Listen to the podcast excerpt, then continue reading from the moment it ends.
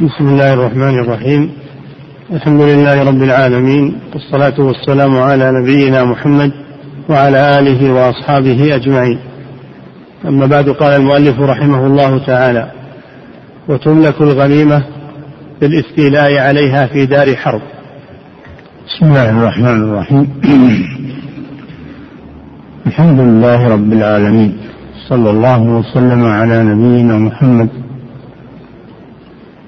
وعلى آله وأصحابه أجمعين. مما يتعلق بالجهاد في سبيل الله من الأحكام أحكام الغنيمة وأحكام الفيء. الغنيمة من أموال الكفار والفيء أيضا من أموال الكفار. والغنيمة ما يأخذه المسلمون من أموال الكفار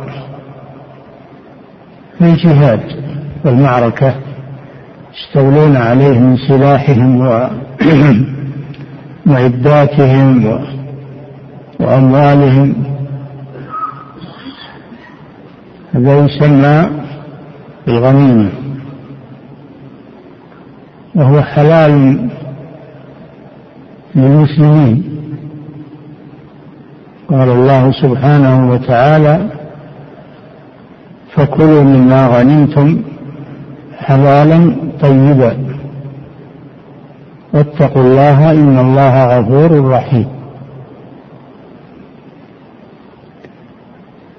وإباحة الغنائم من خصائص نبينا محمد صلى الله عليه وسلم. قال صلى الله عليه وسلم وأحلت لي الغنائم ولم تحل لنبي قبلي. كان الأنبياء إذا استولوا على أموال الكفار في الجهاد جمعوها فنزلت نار من السماء فأحرقتها. ولا يتملكونها. أما هذه الأمة قد أحل الله لها الغنائم وهي من أطيب أو هي أطيب المكاسب أو هي أطيب المكاسب. في قوله تعالى فكلوا مما غنمتم حلالا طيبا لأنها نتيجة للجهاد في سبيل الله عز وجل وفيها إضعاف للكفار وأعداء الله ورسوله. وفيها منفعة للمسلمين وتقويه للمسلمين. وهي للمجاهدين. بعدما ينزع الخمس بعدما ينزع الخمس أربعة الأخماس للمجاهدين. الذين حضروا المعركة. للراجل سهم وللفارس ثلاثة أسهم. سهم له وسهمان لفرسه. وأما الخمس فإنه يؤخذ من رأس الغنيمة. قال تعالى واعلموا أن ما غنمتم من شيء فأن لله خمسه لله خمسه وللرسول ولذي القربى واليتامى والمساكين وابن السبيل. فالخمس يقسم على خمسة أسهم سهم لله ورسوله ويقسم في مصالح المسلمين. حكمه حكم الفيء. وأربعة الأخماس للأصناف التي ذكرها الله سبحانه وتعالى. ذي القربى هم قرابة الرسول صلى الله عليه وسلم واليتامى من المسلمين والمساكين وهم الفقراء وابن السبيل وهو المسافر المنقطع في سفره. وأما الفيء فهو مأخوذ من فاء الشيء إذا رجع. فاء الشيء إذا رجع. والمراد به أموال الكفار. التي يستولي عليها المسلمون بدون قتال.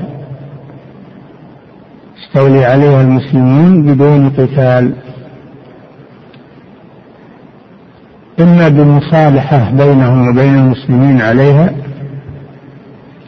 وإما أنهم جلوا عنها وتركوها وإما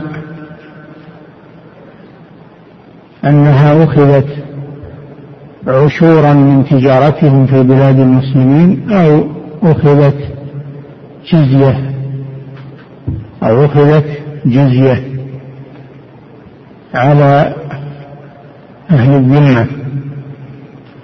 فمجموع هذه الأشياء تكون من موارد بيت المال.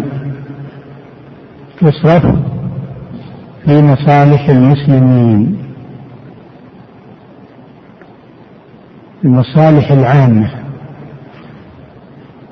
قال تعالى ما أفاء الله على رسوله من أهل القرى ما أفاء الله على رسوله من أهل القرى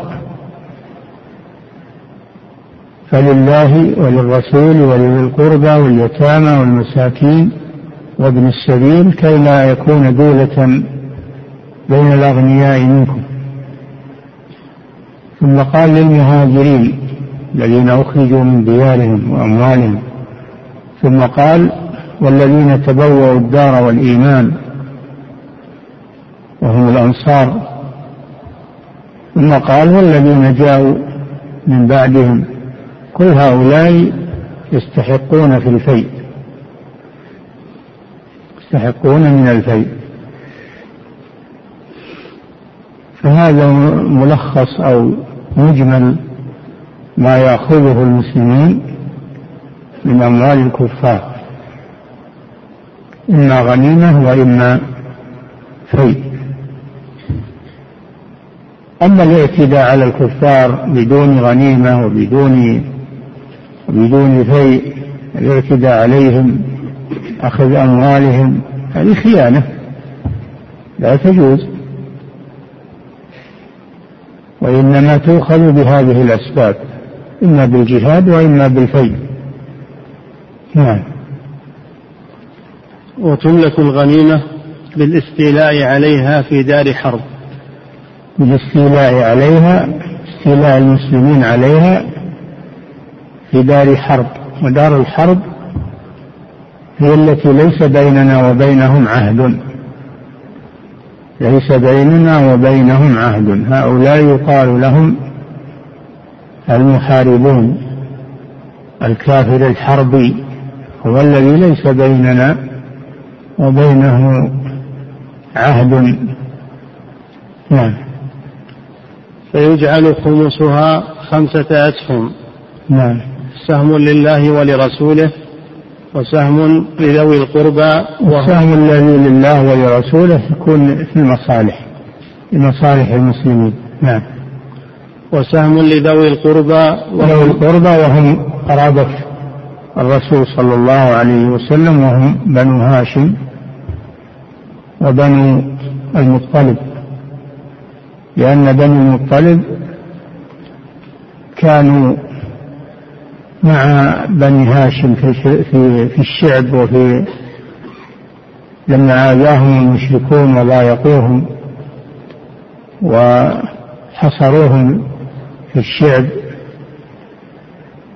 فكان بنو المطلب مع بني هاشم ومناصرين لهم ولم يتركوهم فيعطون من من الخمس هذا قول. والقول الصحيح أن أنه خاص ببني هاشم وليس لبني المطلب شيء. نعم. وإنما هم كبقية بطون قريش. نعم. وسهم لذوي القربى وهم بنو هاشم والمطلب. وسهم المطلب بن هاشم نعم. وسهم لليتامى الفقراء. نعم. وسهم للمساكين. اليتامى الفقراء. أما اليتامى الأغنياء الذين لهم مال وإن كانوا يتامى فلا يستحقون إنما المراد اليتامى الفقراء الذين ليس لهم مال. نعم. وسهم للمساكين. وهم نعم. فقراء والمساكين. بمعنى واحد الفقير والمسكين. إلا أنهم قالوا إن الفقير إن المسكين أحسن حال من الفقير. عنده بعض الكفاية أما الفقير ليس عنده شيء. نعم. وسهم لأبناء السبيل. ابن السبيل هو المسافر المنقطع الذي نفدت نفقته أو سرقت أو ضاعت فيعطى ما يبلغه إلى بلده. نعم.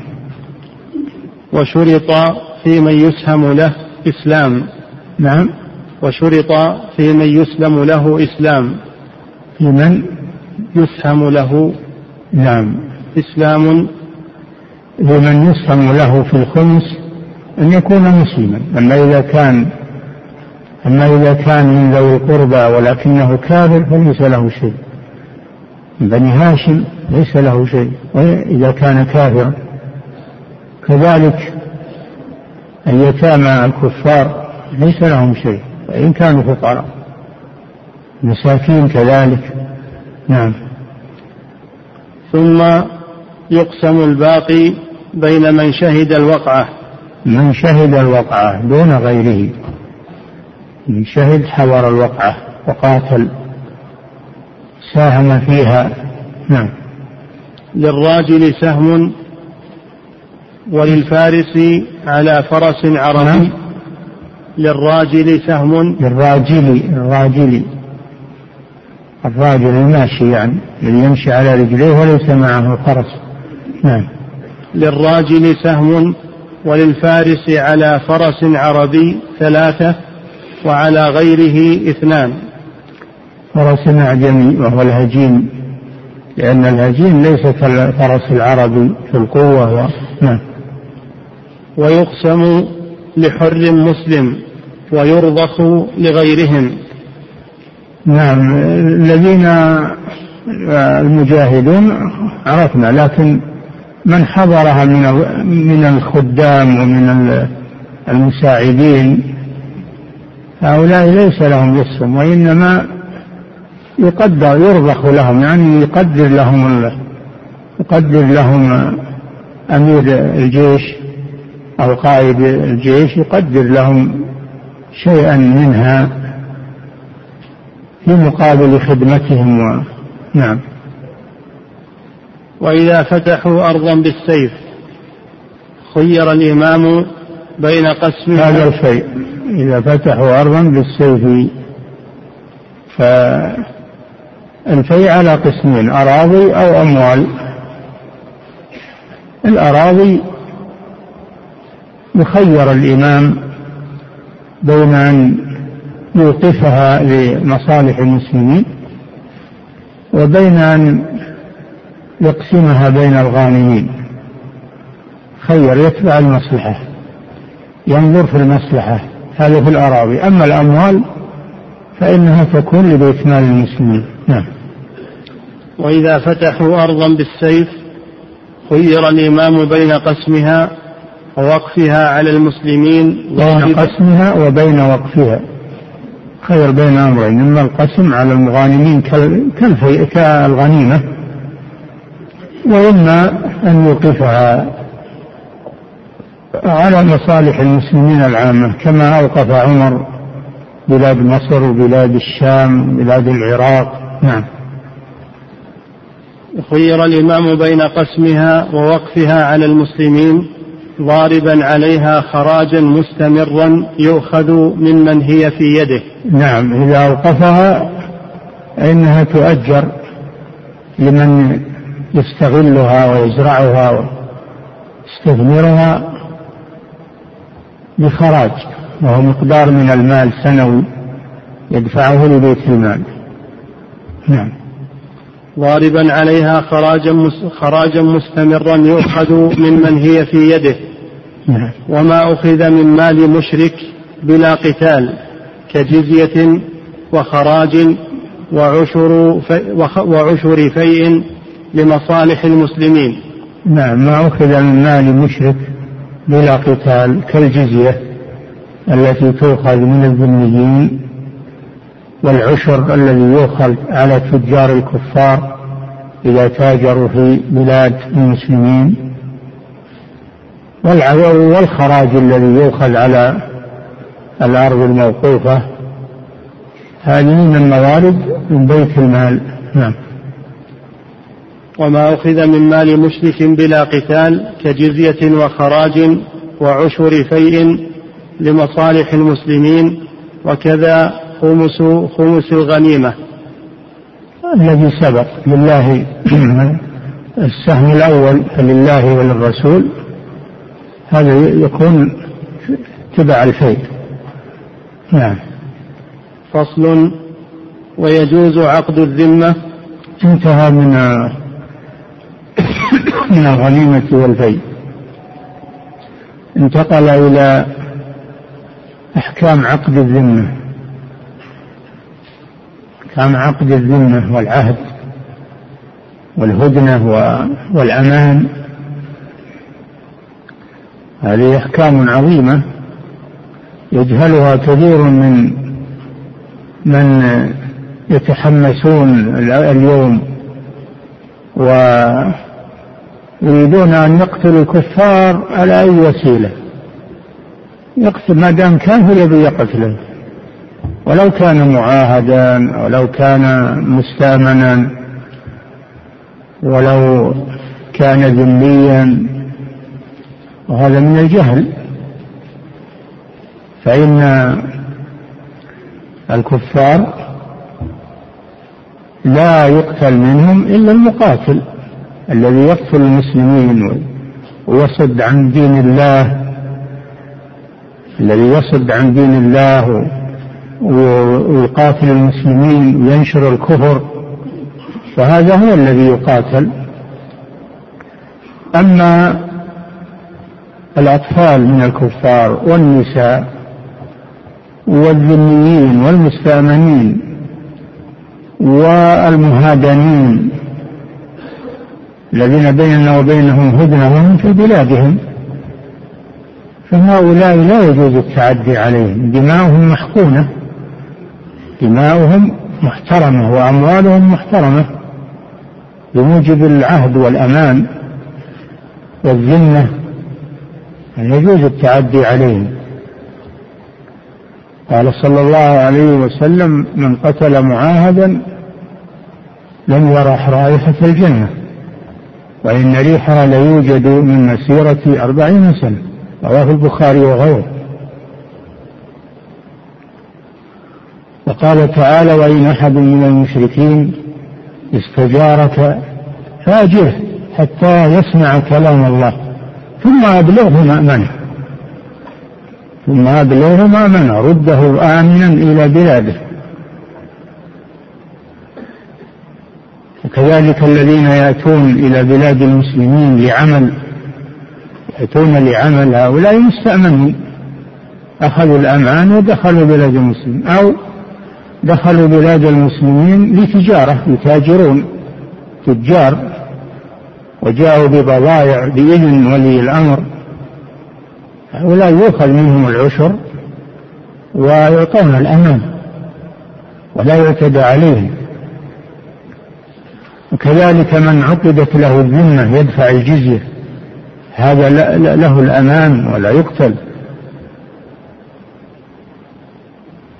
الرهبان الذين تفرغوا للعبادة في الصوامع هؤلاء أيضا لا يقتل الشيخ الكبير الهرم الذي لا كفره قاصر عليه. الضابط أن من كان كفره قاصرا عليه هذا لا يقتل. أما من كان كفره يتعدى من كان كفره يتعدى على غيره ينشر الكفر ويدعو إلى الكفر ويصد عن سبيل الله فهذا هو الذي يقاتل. فينبغي معرفة هذا الأمر العظيم الذي جهله كثير من المنتسبين إلى العلم والعبادة والتحمس بدون بدون فهم وبدون علم صحيح. والله جل وعلا قال ولا تقتلوا النفس التي حرم الله إلا بالحق. والنفس التي حرم الله هي نفس المسلم ونفس المعاهد. نفس المعاهد حرم الله قتلها ولهذا قال وما كان لمؤمن أن يقتل مؤمنا إلا خطأ. ومن قتل مؤمنا خطأ تحرير رقبة مؤمنة ودية مسلمة إلى أهله إلا أن يصدقوا. فإن كان من قوم فإن كان من قوم عدو لكم وهو مؤمن فتحرير رقبة مؤمنة. وإن كان من قوم بينكم وبينهم ميثاق فتحرير رقبة مؤمنة ودية مسلمة إلى أهله. ودية مسلمة إلى أهله. فأوجب في قتل الكافر الذي بيننا وبينهم عهد. أوجب فيها الدية والكفارة مثل مثل قتل المسلم خطأ. فهذا دليل على أن دماء المعاهدين وهؤلاء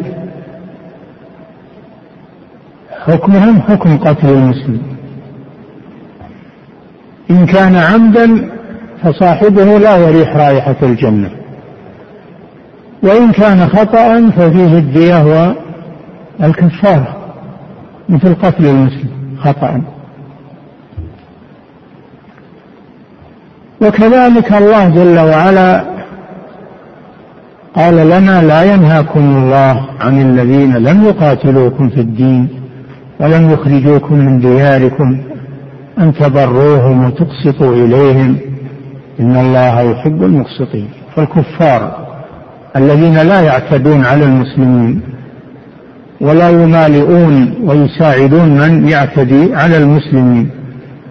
لا يجوز قتالهم لأنهم ليس منهم شر كفرهم قاصر على أنفسهم بل شرع لنا أن نبرهم من باب المكافأة لا من باب المحبة وإنما هو من باب المكافأة لهم.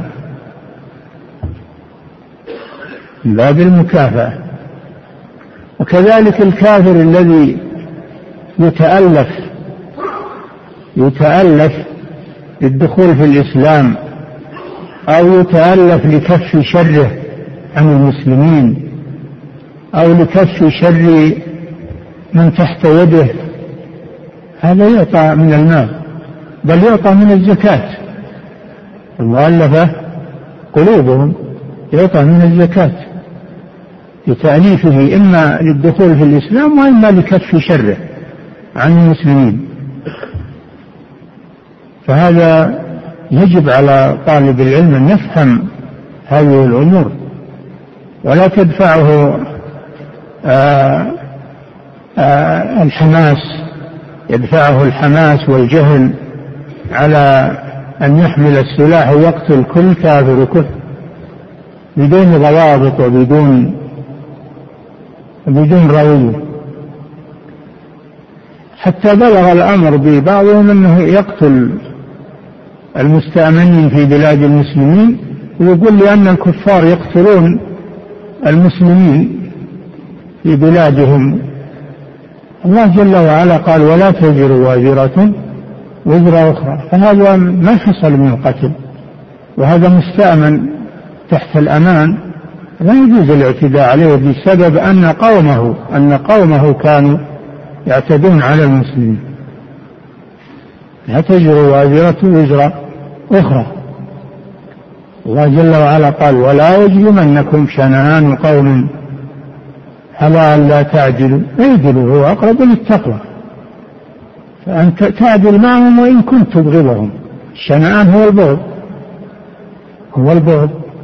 فلا يحملك بغضهم على أن تعتدي عليهم. ولا يجرمنكم شنآن قوم أن صدوكم عن المسجد الحرام أن تعتدوا. فهذه روابط من كتاب الله ومن سنة رسول الله صلى الله عليه وسلم. في شأن الكفار والتعامل التعامل معهم. يجب على المسلم أن يعرفها ليتقيد بها. فإن تعداها وأخل بها صار سبة على الإسلام والمسلمين. وصار يظهر الإسلام بأنه دين عدوان ودين دين دموي ودين. لا الإسلام له ضوابط في القتال وتقسيم الكفار إلى من إلى من يقاتلون ومن لا يقاتلون. الضابط الكبير هو من كان كفره يتعدى إلى غيره فهذا يقاتل. أما من كان كفره قاصرا على نفسه ولا يتعدى على غيره فهذا لا يقتل ولا يقاتل. لا يقاتل هذا. نعم. ويجوز عقد الذمة لمن له كتاب أو شبهته. عقد الذمة وهي إعطاء الأمان لأهل الكتاب من اليهود والنصارى على أن يبقوا على دينهم على أن يبقوا على دينهم وأن يسكنوا في بلد المسلمين بشرط أن يدفعوا الجزية أن يدفعوا الجزية عن يد وهم صاغرون. قال تعالى قاتلوا الذين لا يؤمنون بالله ولا باليوم الآخر ولا يحرمون ما حرم الله ورسوله ولا يدينون دين الحق من الذين أوتوا الكتاب حتى يعطوا الجزية عن يد وهم صاغرون فإذا بذلوا الجزية وخضعوا لحكم الإسلام وكفوا شرهم فإننا نأخذ منهم الجزية ونتركهم على دينهم. يسمون بالذميين. يسمون أهل الذمة لأن لهم ذمة عند المسلمين. ويلحق بهم المجوس يلحق بهم المجوس. وهم الذين يعبدون النار. وقد أخذ النبي صلى الله عليه وسلم الجزية من المجوس. مثل ما أخذها من أهل الكتاب. قالوا لأن لهم شبهة كتاب. المجوس لهم شبهة كتاب لأنه يذكر أن أنه كان لهم نبي وأنهم لهم كتاب لكنه رفع. فهم لهم شبهة كتاب. لذلك يلحقون باليهود والنصارى. قال صلى الله عليه وسلم سنوا بهم سنة أهل الكتاب في أخذ الجزية منهم. تحريم قتلهم وقد أخذها النبي صلى الله عليه وسلم من المجوس. هؤلاء هم الذميون وهم أهل الكتاب من اليهود والنصارى ومن يلحق بهم من المجوس. نعم. ويجوز عقد الذمة لمن له كتاب أو شبهته. لمن له كتاب كاليهود والنصارى جميع طوائفهم. ومن له شبهة كتاب كالمجوس. نعم. ويقاتل هؤلاء حتى يسلموا أو يعطوا الجزية. يخيرون بين أمرين. يخيرون بين أمرين. إما أن يدخلوا في الإسلام وإما أن يبقوا على كفرهم ويدفعوا الجزية للمسلمين ويخضعوا لحكم الإسلام. نعم. ويقاتل هؤلاء حتى يسلموا أو يعطوا الجزية. وغيرهم حتى يسلموا أو أما غير أهل الكتاب ومن يلحق بهم فيخيرون بين أمرين. يخيرون بين أمرين إما الإسلام وإما القتل. إذا كانوا ينشرون الكفر ويدعون إلى الكفر ويصدون عن سبيل الله يخيرون بين أمرين. إما أن يدخلوا في الإسلام وإما أن يقاتلوا كما قاتل النبي صلى الله عليه وسلم المشركين. بعد أن يدعوهم إلى الله فإن أبوا فإنه يقاتلهم. نعم. وغيرهم حتى يسلموا أو يقتلوا. نعم. وتؤخذ منهم ممتهنين مصغرين. آه تؤخذ الجزية من من اليهود والنصارى والمجوس. مع الإهانة لهم حتى يعطوا الجزية عن يد وهم صاغرون. يلزمون بالصغار والهوان. ما يكفي أنه يرسلها أو يحولها لابد يجيبها هو يسلمها يسلمها للمسلمين. يجيبها هو لا يرسلها مع أحد أو يحولها على حساب أو ما أشبه ذلك. لأن الله له إرادة في هذا أن يهينهم. نعم. وتؤخذ منهم ممتهنين مصغرين. ولا ولا تؤخذ من صبي. عندكم صغيرين ولا صاغرين؟ نعم. المعنى واحد مصغرين أو صاغرين. الذي في الآية وهم صاغرون. نعم. ولا الصغار هو الهوان. نعم. ولا تؤخذ من صبي وعبد لا تؤخذ الجزية من, كا من صبي كافر ولا من امرأة ولا من مملوك عبد مملوك كافر. نعم. ولا تؤخذ من صبي وعبد وامرأة وفقير عاجز عنها. ولا من ك... ولا من كتابي فقير ما يقدر يدفع جزية ما يؤخذ من شيء. نعم. ونحوهم. نعم. ولا من كبير هرم. نعم. ويلزم أخذهم بحكم الإسلام فيما يعتقدون تحريمه. نعم. أهل الذمة يتركون على دينهم. وما يعترفون بتحريمه إذا فعلوه فإنهم يجرى عليهم حكم الإسلام فيه. كالزنا. الزنا قام عليهم الحد لأنهم يعترفون أن الزنا حرام. قد أقام النبي صلى الله عليه وسلم الحد على اليهوديين لأن في كتابهم التوراة رجم الزاني فأقام عليهم صلى الله عليه وسلم الرجم.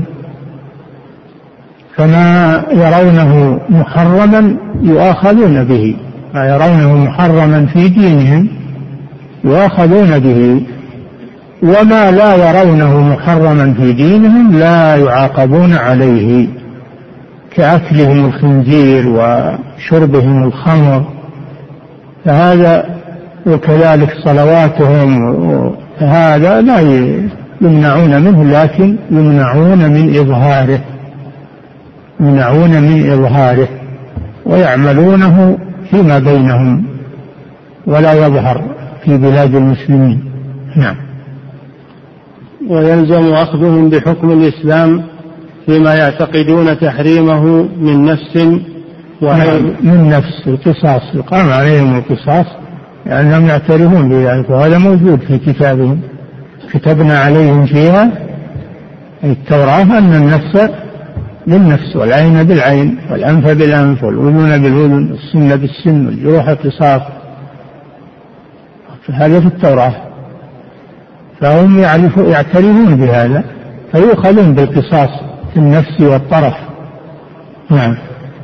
فيما يعتقدون تحريمه من نفس وعرض. وعرض وهو الزنا. هذا موجود في كتابهم ويعترفون به. فيقام عليهم الحد. نعم. ومال. ومال.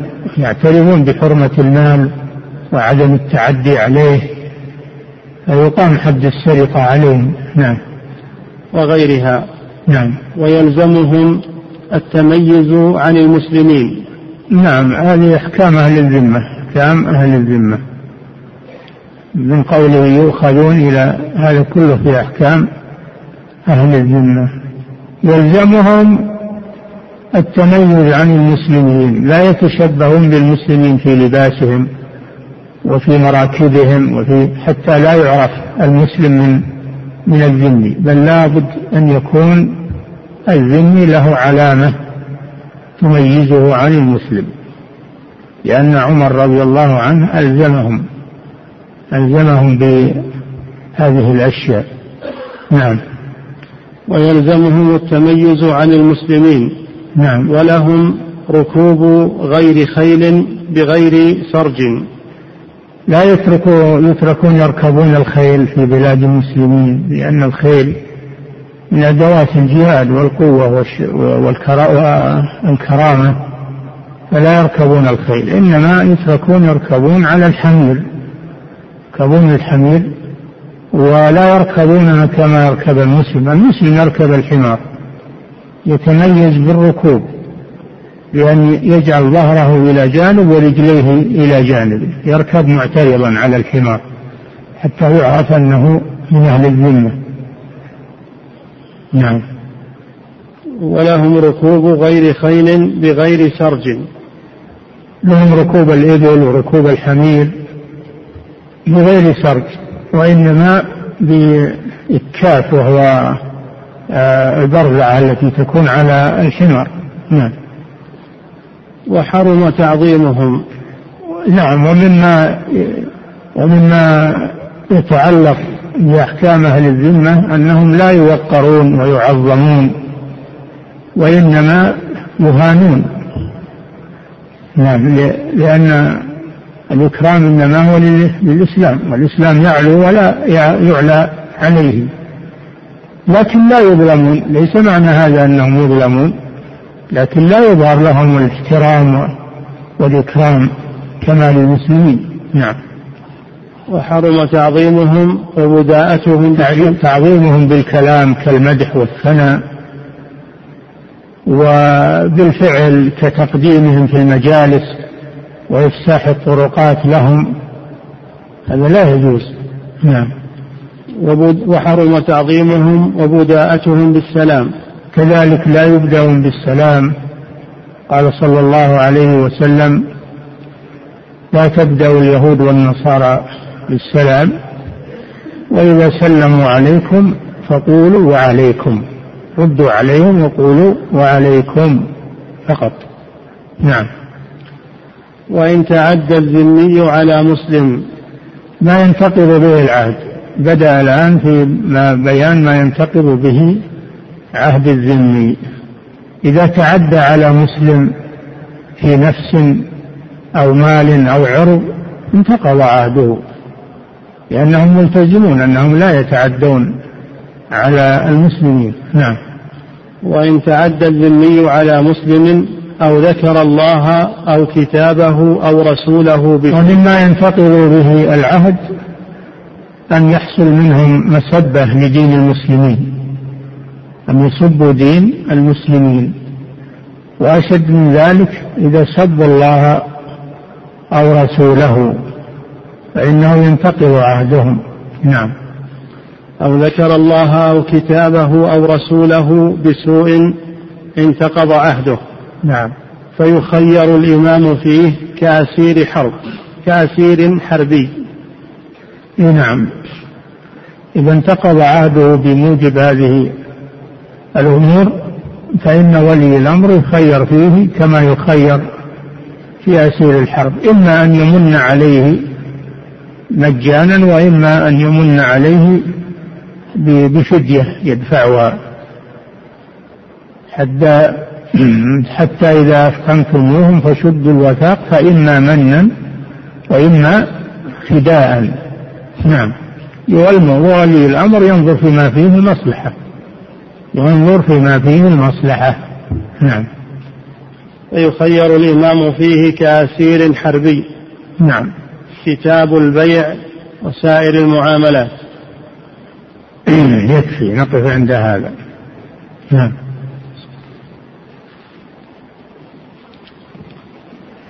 يقول فضيلة الشيخ وفقكم الله ما الفرق بين المعاهد والذمي والمستأمن والمواعد ما الفرق بين هؤلاء؟ وإيش؟ المعاهد والذمي والمستأمن والمواعد. المواعد؟ نعم هكذا كتب. المواعد ما أعرفهم. لكن الذمي هو الذي يدفع الجزية والمعاهد هم الذي بيننا وبينهم هدنة ولا يدفعون جزية. كما بيننا الآن وبين الدول بيننا الآن وبين الدول ما عدا إسرائيل. فإن بيننا وبين الدول معاهدات وهدنة. أما إسرائيل فهي بلاد حرب. نعم. يقول فضيلة الشيخ وفقكم الله ما المقصود بالسهم؟ هذا المعاهد هذا الذمي وهذا المعاهد والثالث وشو؟ المستأمن. المستأمن الذي يدخل بلاد المسلمين بالأمان إما لتجارة وإما لأجل أن يؤدي مهمة ورسالة كالسفراء الذين يأتون برسائل من من ملوكهم ورؤسائهم إلى ولي أمر المسلمين. هذا مستأمن حتى يخرج. أو يأتي للعمالة التي لا يحسنها إلا هو يؤتى به لتأسيس آه، مصنع أو تأسيس شيء لا يحسنه إلا هم. نحن الذين جئنا بهم واحتجنا إليهم. هذا مستأمن حتى يؤدي مهمته ثم يرجع إلى بلده. نعم. كانوا يأتون إلى الرسول صلى الله عليه وسلم يدخلون عليه حتى في المسجد. يدخلون عليه وهو في المسجد. بالمهمات والرسائل و... ولا يتعرض لهم صلى الله عليه وسلم حتى يرجعوا إلى بلادهم.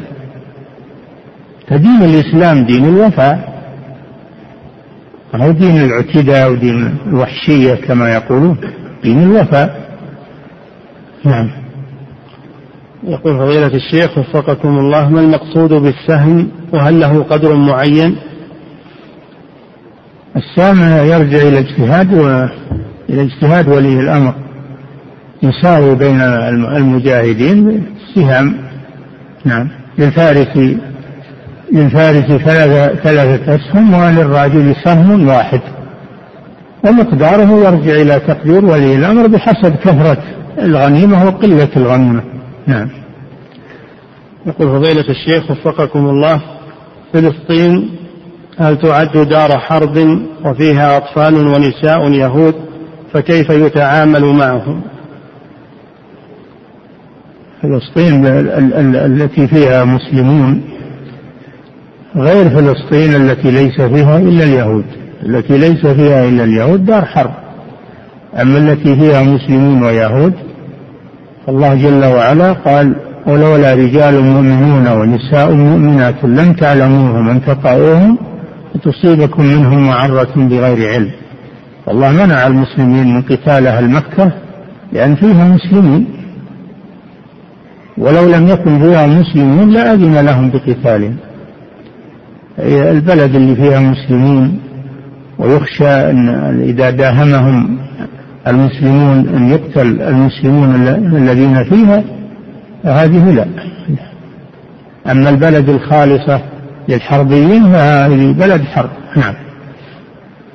يقول فضيلة الشيخ وفقكم الله يقول صاحب كتاب العمدة رحمه الله ويجوز قتالهم قبل دعائهم.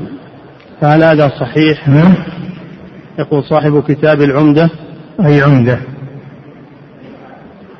هكذا قال؟ يقول ويجوز قتالهم قبل دعائهم. فهل هذا صحيح؟ وهل يعارض حديث معاذ؟ هذا شيء خاص. قبل دعائهم إذا سبق أنهم دعوا بلغتهم الدعوة. إذا كانت قد بلغتهم الدعوة فلا يحتاجون إلى أنهم يدعون مرة ثانية. نعم. يقول فضيلة الشيخ وفقكم الله يقول صاحب كتاب كشف المخدرات ولا تؤخذ الجزية من نصارى بني تغلب ولو بذلوها بل تؤخذ من حربي منهم. نعم. يقول ولا تؤخذ الجزية من نصارى بني تغلب ولو بذلوها بل تؤخذ من حربي منهم. من حربي؟ نعم. إيه؟ من حربي منهم لم يدخل في الصلح إذا بذلها ويؤخذ عوضها زكاتان من أموالهم مما فيه زكاة. ما المراد بهذا الكلام؟ وفقكم الله. هذا يرجع إلى من هو ما المراد بأهل الكتاب؟ هل المراد بهم أهل الكتاب الأصليين؟ ولا يشمل من تدين بدينهم ولو لم يكن في الأصل منهم.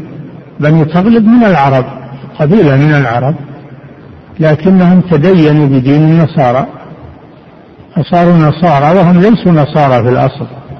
اختلف العلماء هل يأخذون حكم النصارى أو لا أو يأخذون حكم المشركين. والصحيح أن كل من تدين بدين النصارى فإنه يعامل معاملة النصارى ومن تدين بدين اليهود إنه يعامل معاملة اليهود سواء كان أصليا أو أنه ملتحق بهم. نعم.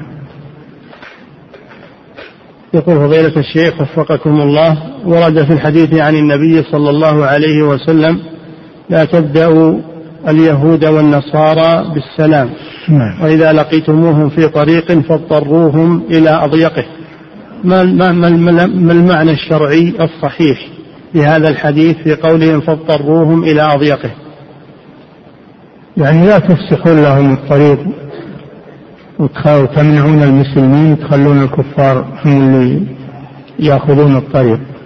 ما هو معناه أن نمنعهم من المرور؟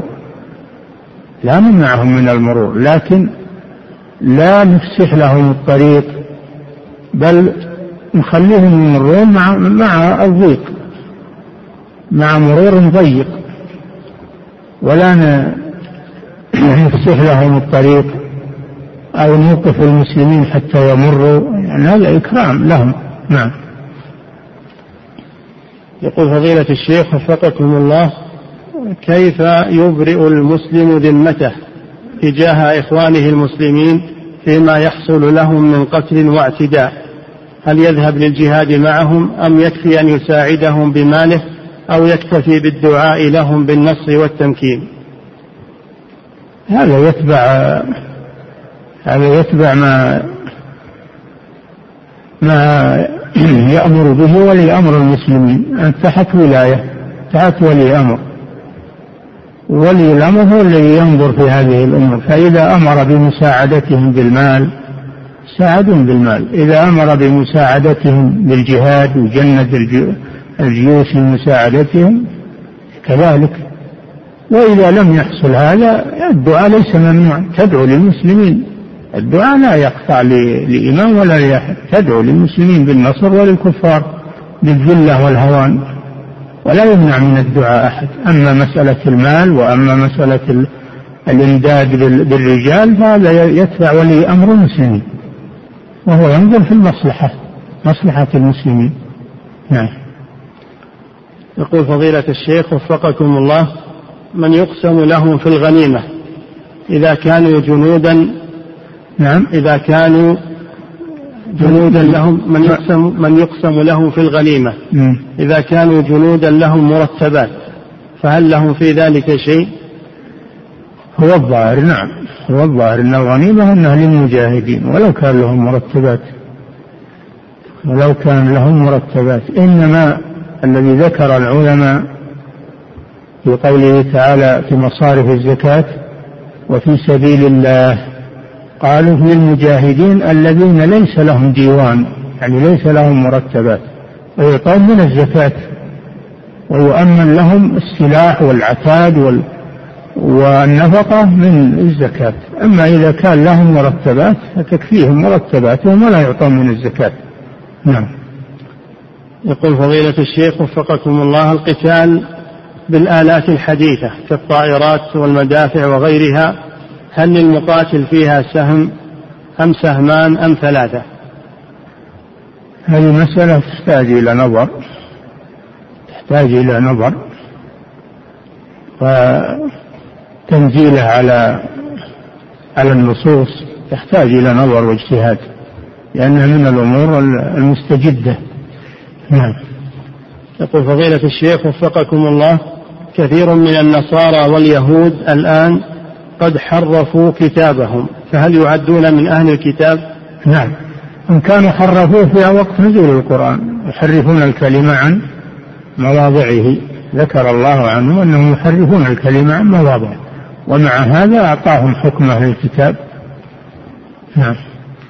يقول فضيلة الشيخ وفقكم الله في قول الله سبحانه لا ينهاكم الله عن الذين لم يقاتلوكم في الدين ولم يخرجوكم من دياركم أن تبروهم وتقسطوا إليهم. هل هذه الآية خاصة بالكفار الأقرباء أم هي عامة وهل هي منسوخة؟ ليست منسوخة وهي عامة في الكفار الذين هذه صفاتهم. لم يقاتلوكم في الدين ولم يخرجوكم من دياركم من دياركم. فهي عامة. إلى أن تقوم الساعة. ولا أحد ينسخها. ولا أحد يخصصها هي على عمومنا. نعم.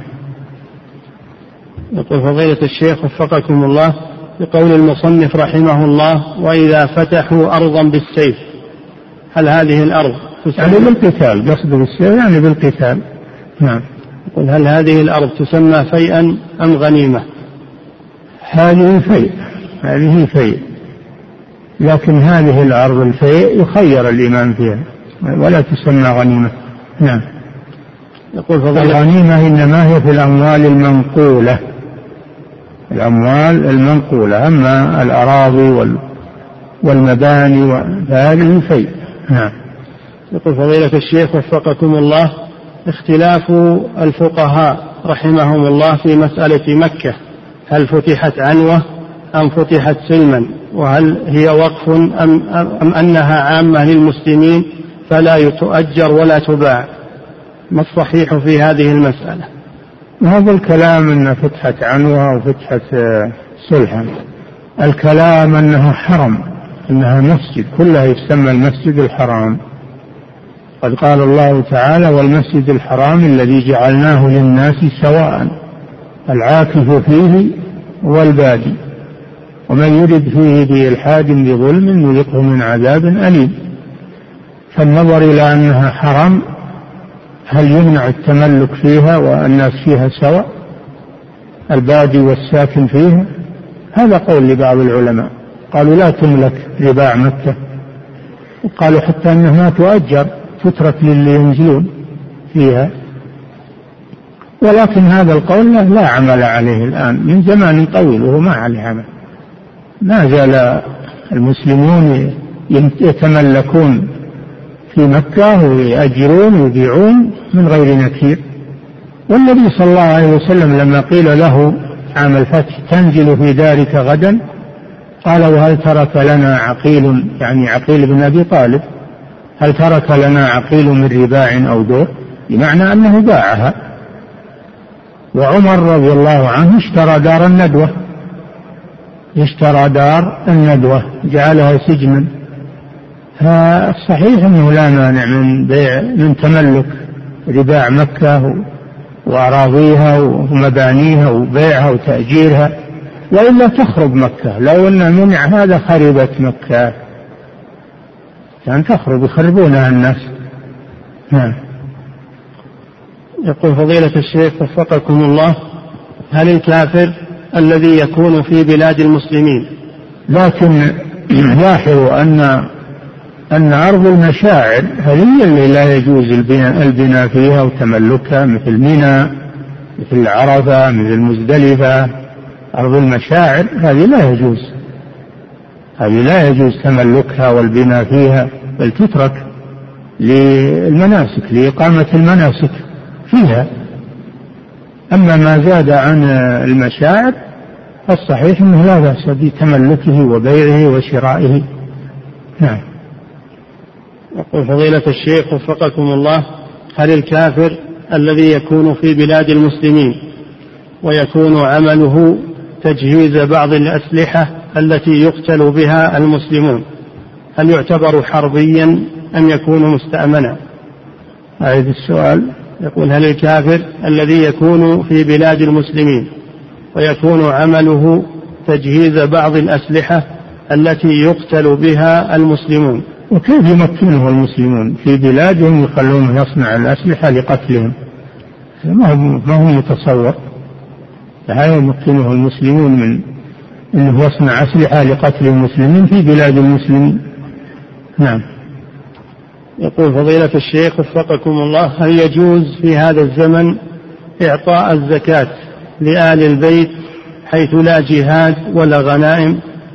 هذه مسألة فيها كلام لأهل العلم وهذه يجب أنه تحال إلى الجهات العلمية المختصة للنظر فيها. نعم. يقول فضيلة الشيخ وفقكم الله الذمي إذا أظهر شرب الخمر فهل يقام عليه حد الإسلام؟ ينتقض عهده ما هو يقام عليه حد الإسلام لأنه يعتقد حل هذا. لكن إذا أظهر الخمر أو أكل الخنزير ينتقض عهده لأننا عاهدناه على أنه ما يظهر هذه الأشياء. ينتقض عهده.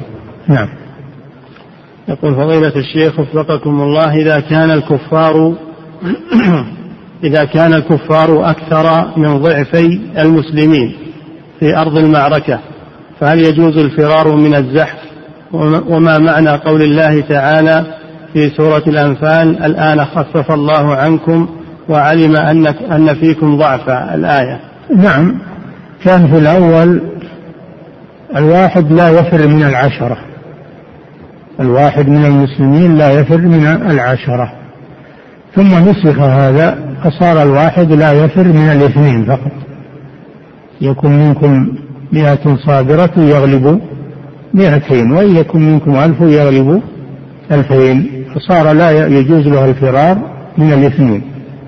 وفي الأول في أول الأمر كان لا يفر من من العشرة. نعم. يقول فضيلة الشيخ وفقكم الله هل نستطيع القول بأن تعريف الفقير والمسكين هو من لا يخرج زكاة أموال؟ الفقير والمسكين هو الذي ليس عنده ما يكفيه بحاجاته الأصلية. الذي عنده لا ي... إما إما أنه ما عنده شيء أصلا أو عنده بعض الشيء لكن لا يكفيه لحوائجه الأصلية وحوائج من يمون وينفق عليهم. أما من كان دخله أو ما عنده يعادل نفقته فهذا غني ولا يجوز إعطاؤه. نعم. يقول فضيلة الشيخ وفقكم الله بالنسبة لدفع الجزية هل هي من باب الإرغام للكفار والذلة لهم أو هي مقابل حماية المسلمين لهم ودفاعهم عنهم؟ كل ذلك لتقوية المسلمين ولإذلال الكفار ولإنعاش اقتصاد المسلمين وأيضا لحمايتهم حماية الكفار وتأمينهم ففيها المعاني كلها. نعم. يقول فضيلة الشيخ وفقكم الله هل إذا استعان مسلم بكافر لقتال عدو كافر وانتصر المسلمون على الكفار؟ هل؟ هل إذا استعان مسلم بكافر لقتال عدو كافر وانتصر المسلمون على الكفار فهل يكون للكافر نصيب من الغنيمة؟ حسب الاتفاق حسب الاتفاق بينهم وبين ولي الأمر. نعم يقول فضيلة الشيخ وفقكم الله إذا ترك الإمام الجهاد وهو قادر عليه فهل يكون الإثم عليه وحده أم يأثم. الجميع نعم. نعم إذا ترك الإمام الجهاد نعم. وهو قادر عليه فهل يكون الإثم عليه وحده أم يأثم جميع المسلمين المسلمين ليس عليهم إثم يأثم الإمام الذي يترك الجهاد وهو قادر عليه أما المسلم الرعية فليس عليهم إثم نعم ولكن ما أظن إمام من أئمة المسلمين يقدر على الجهاد ويتركه. هذا ما ما أظنه يحصل. ما يتركه إلا لسبب من الأسباب. نعم. يقول فضيلة الشيخ وفقكم الله لماذا يفرق الفقهاء رحمة الله عليهم بين الفرس العربي وبين غيره؟ لأن فتك الفرس العربي أكثر من فتك الفرس غير العربي. النظر للمنفعة الجهادية فيه والهيبة فيه. نعم ترهبون به عدو الله ومن رباط الخيل ترهبون به عدو الله وعدوكم. نعم. يقول فضيلة الشيخ وفقكم الله هل بداءة المسلم للكافر بقوله صباح الخير؟ أو أمثالها من الألفاظ له حكم السلام؟ نعم. نعم له حكم السلام. صبحك الله بالخير ما أشبه ذلك. هذا دعاء. هذا دعاء له مثل السلام. السلام دعاء. لا يجوز هذا. نعم. يقول فضيلة الشيخ وفقكم الله في هذا العصر كيف يميز أهل الذمة بالنسبة لركوب السيارات مثلا؟ نعم.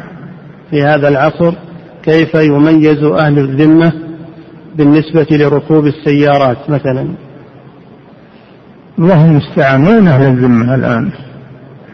لكن لو لو وجد يحتاج هذا إلى نظر أهل العلم وأهل الاجتهاد ينظرون فيه. لأنه من الأمور من الأمور الحادثة فينظر فيه نظر فقهي. نعم. يقول فضيلة الشيخ وفقكم الله ما هو ضابط تعدي الذم على المسلم لكي ينتقض عهده؟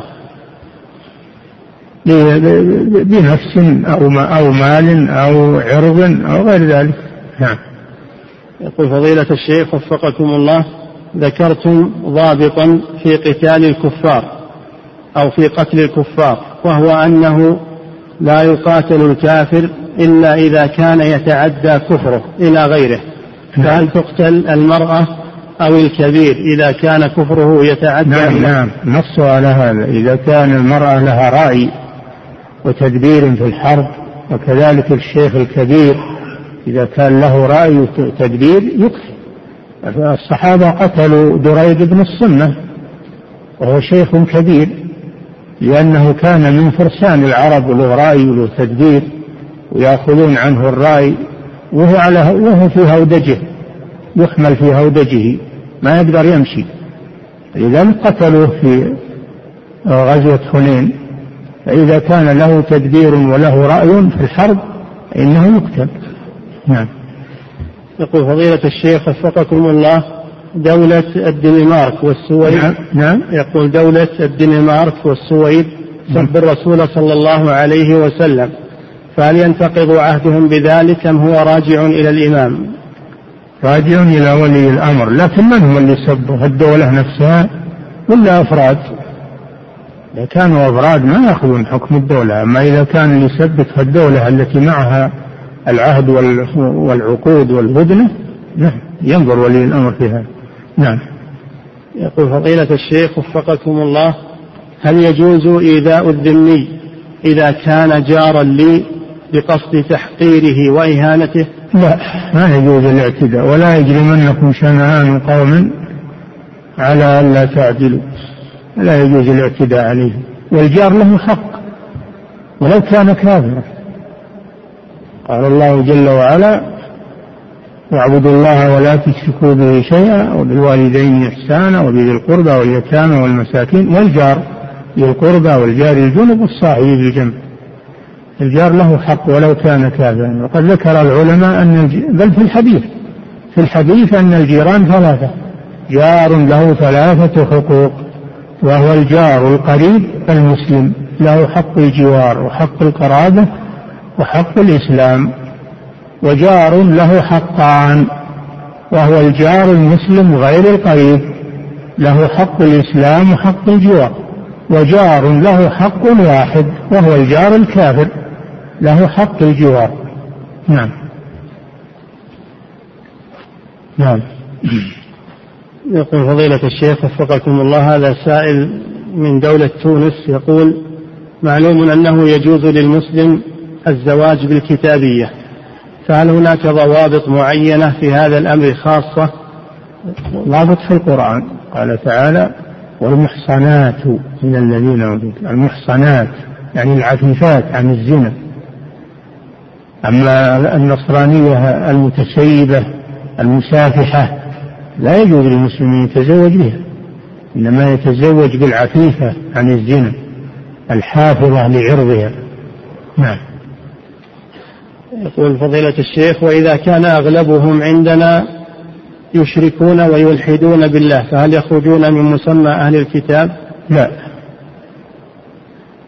الله ذكر عن النصارى أنهم قالوا إن الله ثالث ثلاثة ومع هذا جعلهم أهل الكتاب وأباح لنا الزواج من نسائهم وأكل ذبائحهم وهم يقولون الله ثالث ثلاثة القرآن نفس القرآن.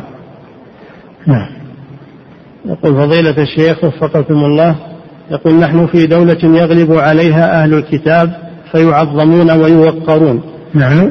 يقول نحن في دولة يغلب عليها أهل الكتاب فيعظمون ويوقرون فما الواجب علينا تجاه ذلك وقد غلبوا علينا؟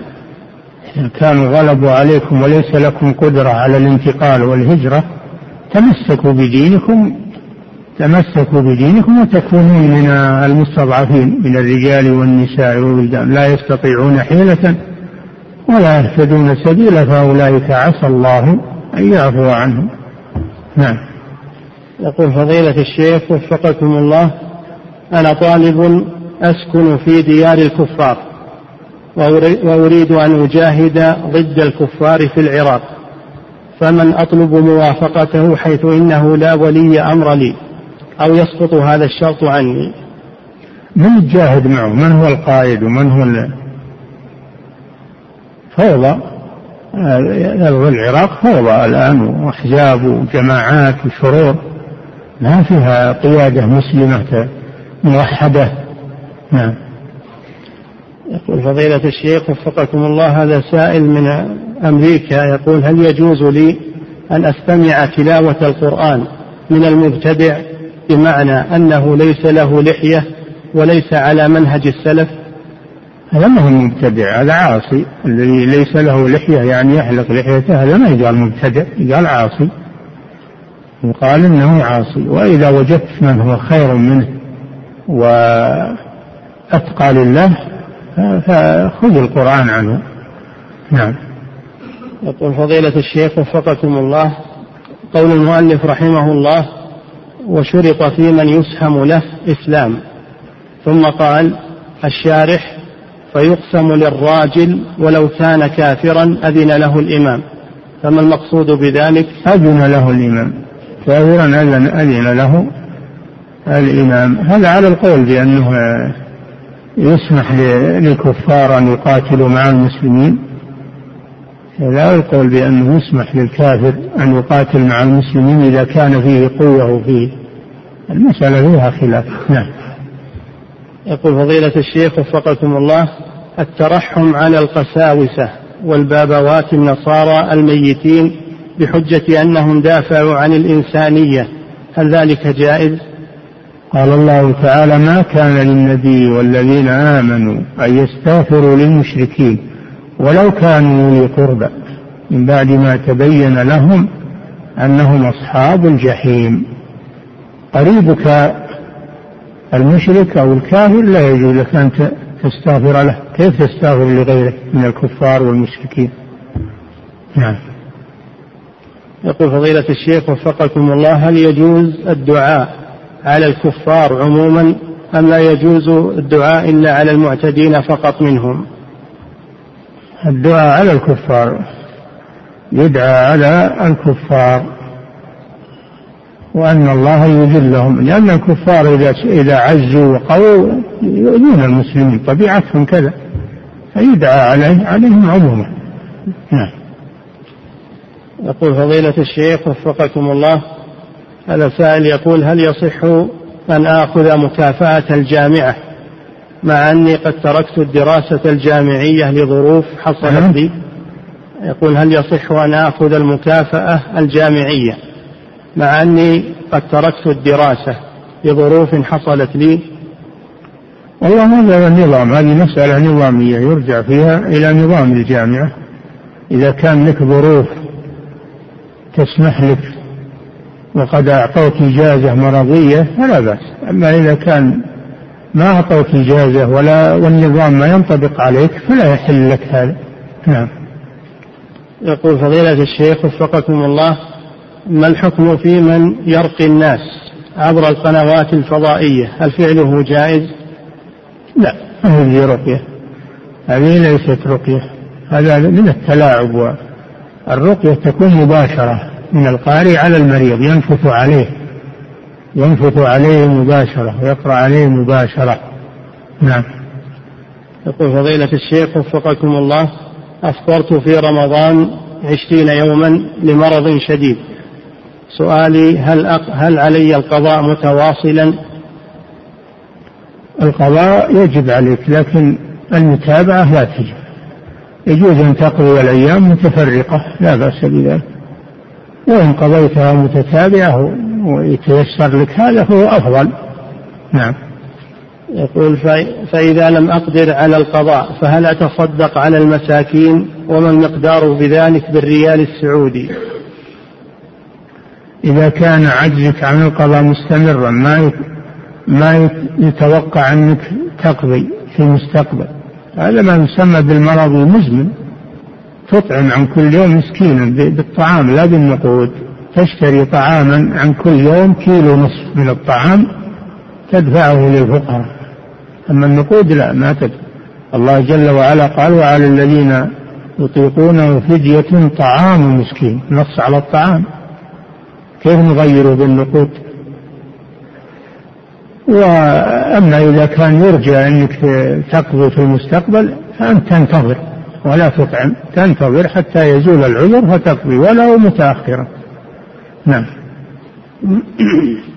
يقول فضيلة الشيخ وفقكم الله إذا بدأني الكافر بالسلام فهل أرد عليه بقوله وعليكم أو لا أرد عليه أصلا لا ترد عليه. الرسول أمرك أن ترد عليه. تقول وعليكم. نعم. يقول فضيلة الشيخ وفقكم الله قام متسول في هذا اليوم بعد صلاة الظهر وتكلم عن حاله ومما قاله أسألكم بحق هذا الفرض يعني صلاة الظهر. فهل هذا القول جائز؟ علمه قولوا هذا لا يجوز. علمه لا تسأل بحق فرض ولا بحق أحد. اسأل وقول أنا محتاج ويكفي. نعم. يقول فضيلة الشيخ وفقكم الله انتشرت ورقة قد كتب عليها آيات من القرآن تتكلم عن السكينة وأن من قرأها نزلت عليه السكينة وفرج الله همه. فما الرأي في ذلك؟ الورقة نزلت من السماء من عند الله عز وجل أو زينه واحد من المخرفين. هذه يجب إحراقها وإتلافها. نعم. يقول فضيلة الشيخ وفقكم الله ما الحكم في من بقي عليه صوم يوم من رمضان؟ ونسي ذلك اليوم فلم يذكره إلا بعد رمضان الذي بعده. نعم يقضي هذا اليوم ويطعم مسكين احتياطا لأن النسيان قد لا يسقط عنه الإطعام والكفارة. نعم. يقول فضيلة الشيخ وفقكم الله شخص أثناء السعي نام وهو على العربة فهل يجزئه هذا السعي أم يعتبر باطلا؟ إذا كان جالسا وجالس على العربة والنوم من الجالس لا ينقض الوضوء. نوم من الجالس لا ينقض الوضوء. نعم. يقول فضيلة الشيخ وفقكم الله الدعاء قبل التكبير قبل تكبيرة الإحرام وبعد إقامة الصلاة. نعم. يقول الدعاء قبل تكبيرة الإحرام وبعد إقامة الصلاة سواء في النافلة أو الفرض بقول اللهم أحسن وقوفي بين يديك اللهم أعني على ذكرك وشكرك وحسن عبادتك. ما حكمه؟ هذا لم يرد إنه يدعو بعد الإقامة وقبل تكبيرة الإحرام لم يرد. فيه دليل فيما أعلم. نعم. إنما الذي ورد الدعاء بعد الأذان وقبل الإقامة. بعد الأذان وقبل الإقامة. وأما بعد الإقامة وقبل تكبيرة الإحرام هذا لا أعلم فيه دليلا. يقول فضيلة الشيخ وفقكم الله إذا حلف بالله أو بقوله وحياتك أو النبي أو الكعبة هل يقال إن هذا شرك أكبر مخرج من الملة؟ أو يقال إنه ليس بمخرج من الملة. ليس مخرجا من الملة هو شرك لكنه شرك أصغر يعتبر من الشرك الأصغر الذي لا يخرج من الملة. نعم. يقول فضيلة الشيخ وفقكم الله هل صحيح أن شيخ الإسلام ابن تيمية رحمه الله يقول إن يسير البول لا شيء فيه كصاحب سلس البول إذا كان يسيرا كالقطرة أو القطرتين وهل يجب على صاحب السلس أن يتوضأ لكل صلاة؟ صاحب السلس الذي يستمر نزول البول معه ولا ينقطع أبدا. هذا صاحب السلس. هذا حكمه أنه يتوضأ عند الصلاة. يصلي ولو نزل منه البول. قوله تعالى فاتقوا الله ما استطعتم. أما غير الذي بوله لا يستمر إنما ينزل في بعض الأحيان فهذا لا يأخذ حكم صاحب السلس هذا يجب عليه أنه يستنجي ويتوضأ ويصلي فإن نزل منه بول بعد ذلك انتقض وضوءه.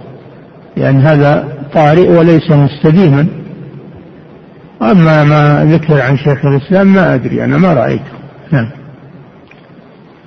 يقول فضيلة الشيخ وفقكم الله من ارتد عن دين الإسلام وكانت له مقولات كفرية وعند الوفاة نطق بالشهادتين فهل يحكم بإسلامه فيدفن في مقابر المسلمين أم يبقى على أصل الردة؟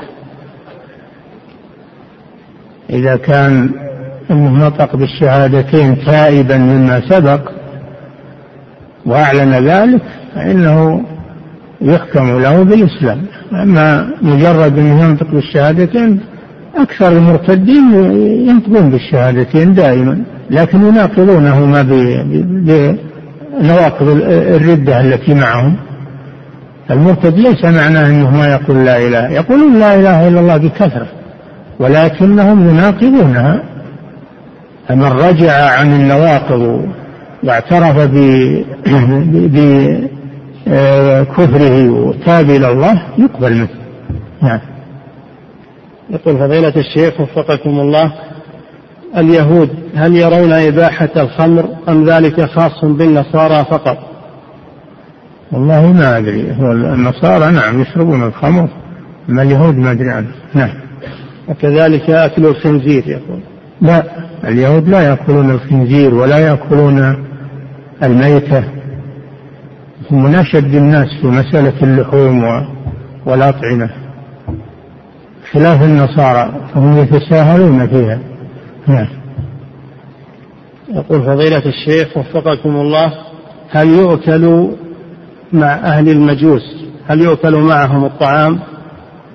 الطعام الذي ليس فيه ذبيحة وإنما هو حبوب أو ثمار هذا لا بأس بأكله من أي أحد. وأما الذبائح ما تؤكل إلا ذبائح أهل الكتاب فقط. وما عداها فإنها ميتة. ذبائح المشركين والكفار والمرتدين ميتة. نعم. يقول فضيلة الشيخ وفقكم الله هل يجوز أن يدعى للقريب الكافر بأن يخفف عنه العذاب؟ لا. يدعى بأن يهديه الله. يدعى أن الله أن الله يهديه إلى الإسلام ولا يدعى له بالمغفرة أو تخفيف العذاب. نعم. يقول فضيلة الشيخ وفقكم الله إذا سلم علينا الهندوسي فهل نرد عليه بمثل ما نرد على أهل الكتاب؟ هو الظاهر نعم. هو الظاهر. إنه إذا سلم عليك تقول وعليكم. نعم. يقول فضيلة الشيخ وفقكم الله شخص جنب يقصد بقراءته للقرآن الذكر فما حكم ذلك؟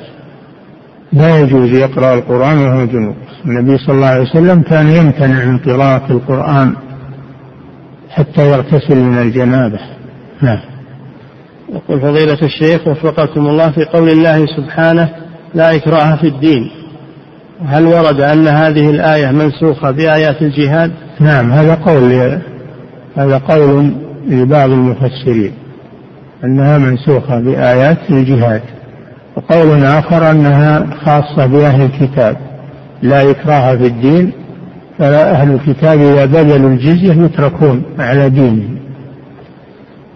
نعم. يقول فضيلة الشيخ وفقكم الله قرأت في كتاب العمدة يقول ولا يجوز الجهاد إلا بإذن الأمير إلا أن يفاجئهم عدو يخافون كلبه. كلبه. نعم. هذا مذكور في حتى في شرح الزاد. إذا فاجأهم عدو ولا يمديهم يستأذنون من الإمام ويبي يفتكهم العدو فإنهم يقاتلونه يفعل لشره. نعم. يقول إلا أن يفاجئهم عدو يخافون كلبه أو تعرض فرصة يخافون فوتها. وكذلك نعم. إذا كان ما يمديه يراجع الإمام ويبي يفوت الغرض الصحيح فهنا يقاتله نعم. لأن هذا في حكم المأمون به. هذا في حكم المأذون به. نعم. يقول هل معنى ذلك إذا سافر مجموعة من المسلمين إلى بلد كفار لأمد ما ووجدوا فرصة متحققة للسيطرة عليهم فهل لهم أن يجاهدوا في هذه هذا في بلاد الإسلام أن يفجاهم عدو يخشون كلبه. هذا في بلاد الإسلام. في بلاد الكفر. نعم. يقول فضيلة الشيخ وفقكم الله ما كان موقوفا في عهد النبي صلى الله عليه وسلم وعهد الصحابة فهل يبقى إلى الوقت الحالي؟ نعم. يقول ما كان موقوفا في عهد النبي صلى الله عليه وسلم وعهد الصحابة فهل يبقى إلى الوقت الحالي موقوفا؟ وما كان قد أخذ وعرف فهل يجوز لنا استرداده ولو بعد حين؟ هذا يرجع إلى أهل العلم وولاة الأمور ينظرون فيه. ينظرون فيه حسب المصالح التي تتحقق للمسلمين. نعم. يقول فضيلة الشيخ وفقكم الله هل تشرع صلاة الاستسقاء بمجرد دخول موسم الأمطار؟ صلاة الاستسقاء تفعل عند الحاجة إليه من ذوات الأسباب. إذا إذا قحطت الأرض أو غارت المياه وقلت المياه واحتاج الناس إلى المياه للشرب وسقي المزارع يستسقون. وكذلك إذا أجدبت الأرض والمراعي يستسقون. الاستسقاء عند الحاجة. نعم. الله تعالى أعلم وصلى الله وسلم على نبينا محمد.